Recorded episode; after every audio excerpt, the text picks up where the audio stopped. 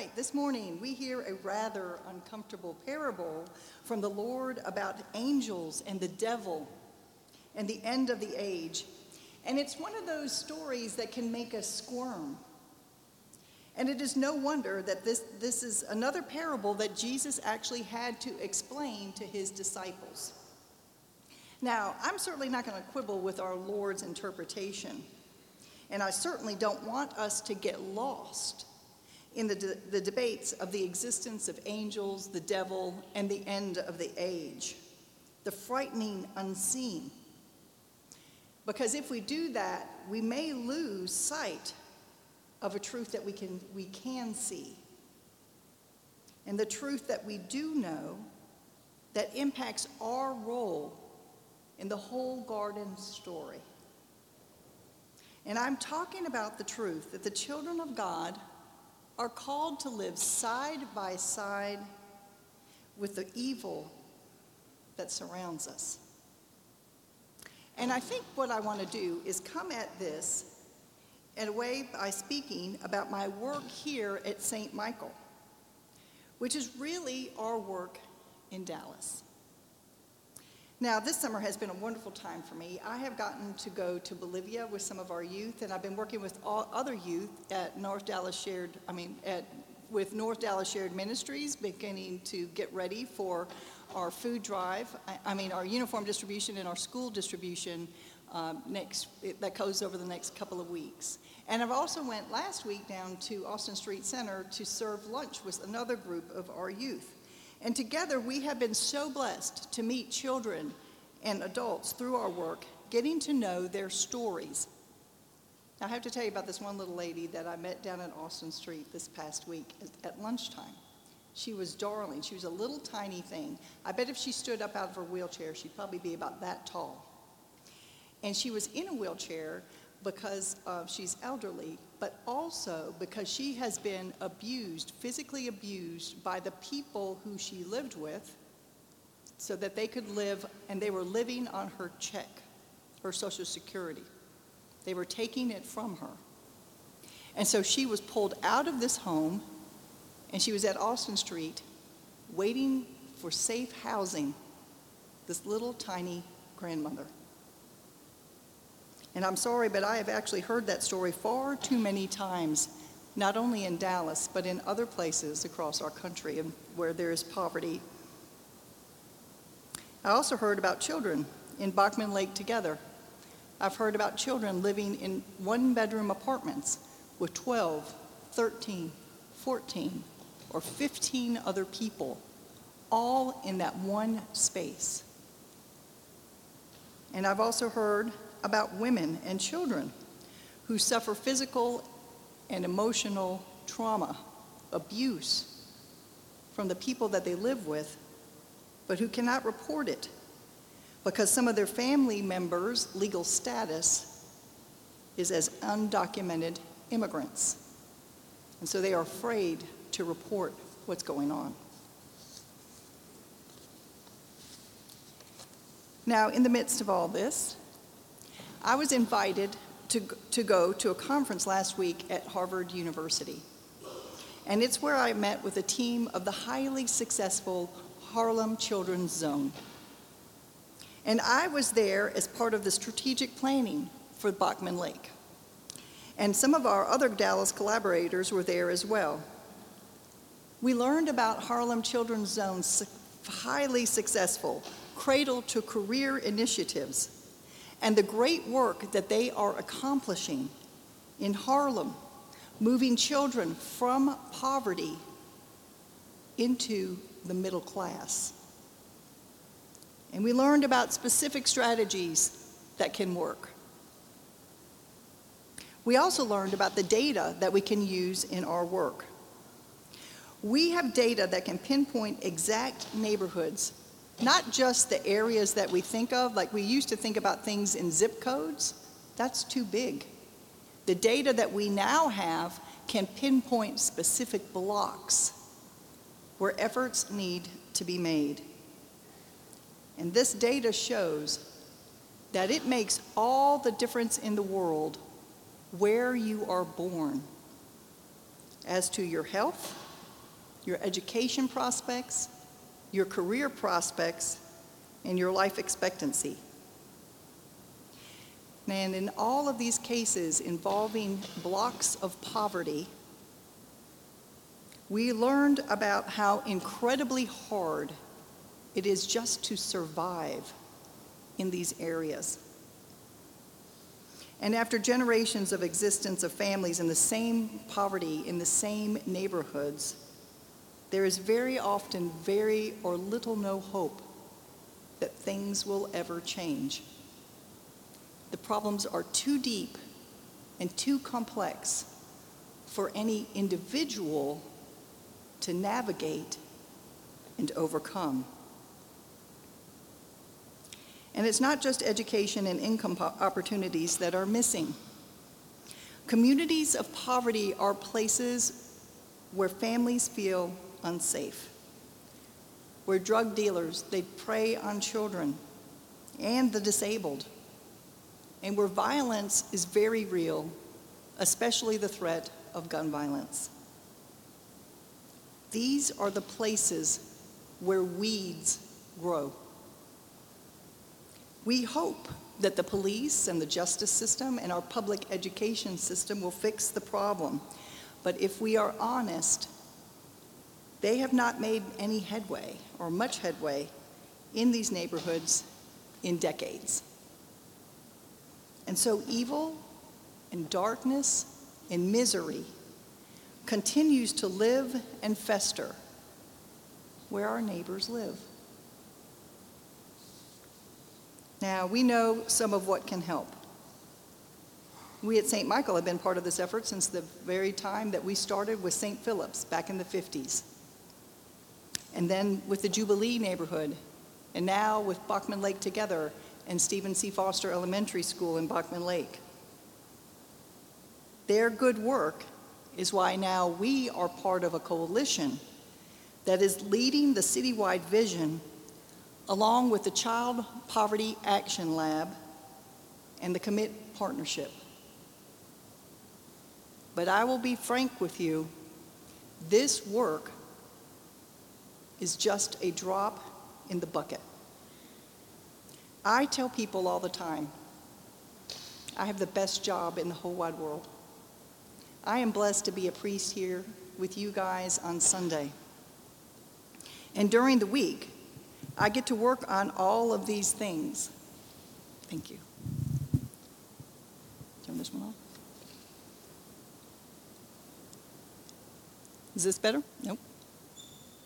I really do have the best time, the best job here. I've got great sound people that try to help me out my way. Um, but what I, so I get to be a priest here on Sunday, which is wonderful. I love being with you all and worshiping with you and sharing Holy Communion with you. It's such a blessing. But during the week, I get to think about things like this.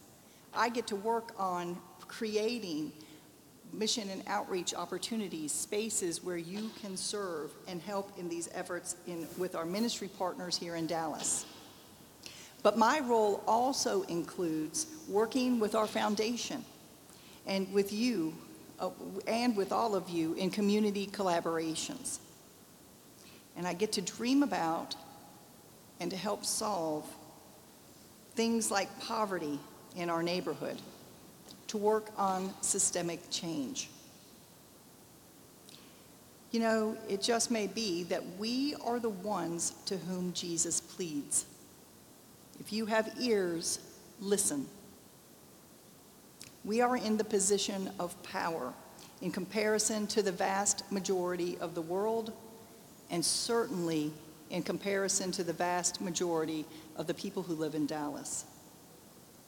We are on the edge of a great opportunity through the work of the Horizon Fund, the All Angels Foundation, and St. Michael's Mission and Outreach.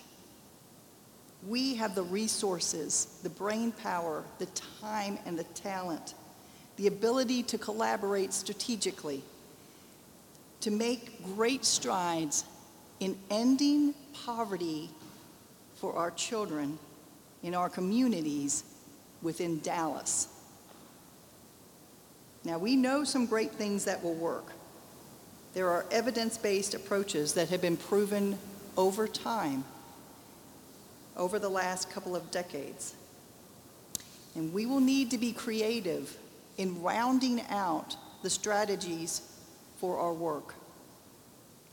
Because it will take basic aid, things like food, shelter, clothing, school uniforms, school supplies, while we work on systemic change.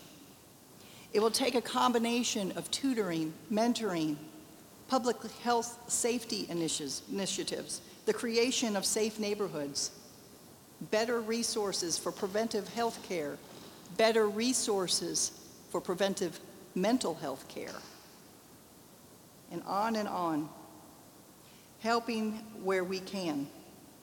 But most of all, it's going to take long-term relationships with individual children and their families.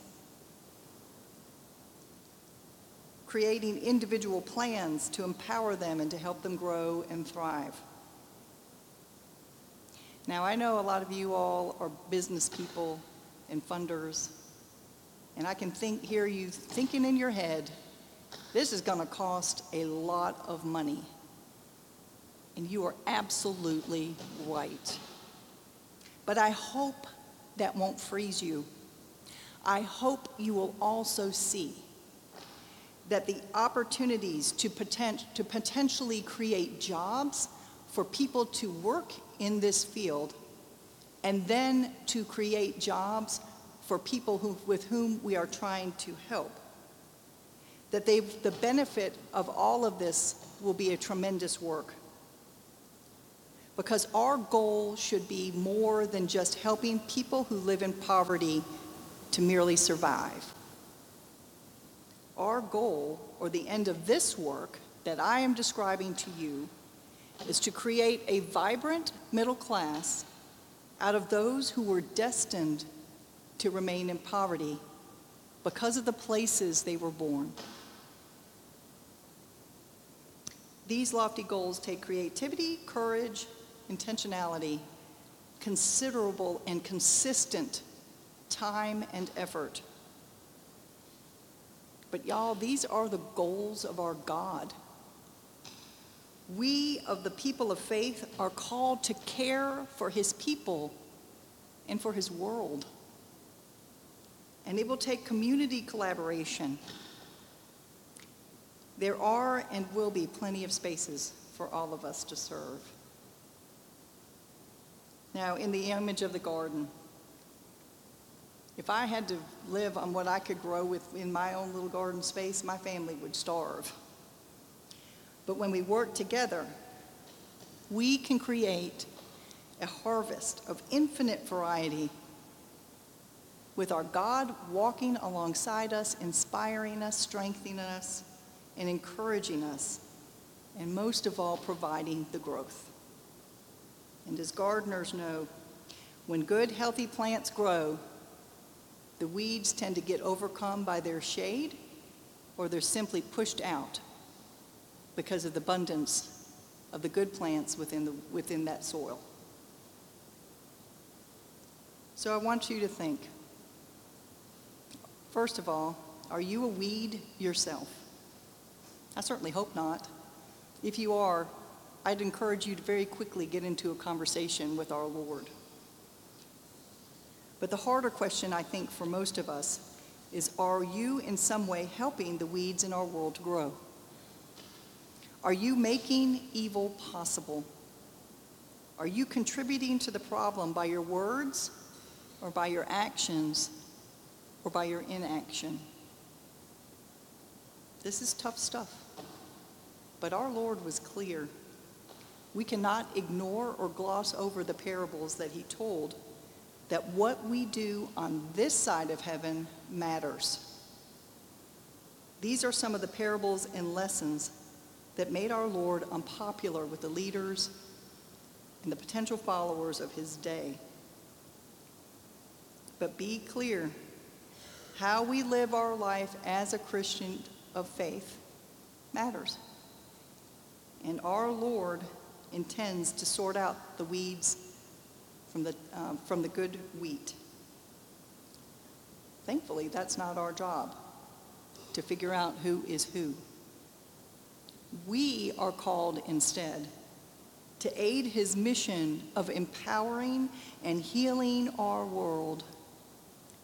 We have had a clear call by God throughout history to help the poor and the sick and the widows and the orphan and the needy, those people that have gone through the history unseen.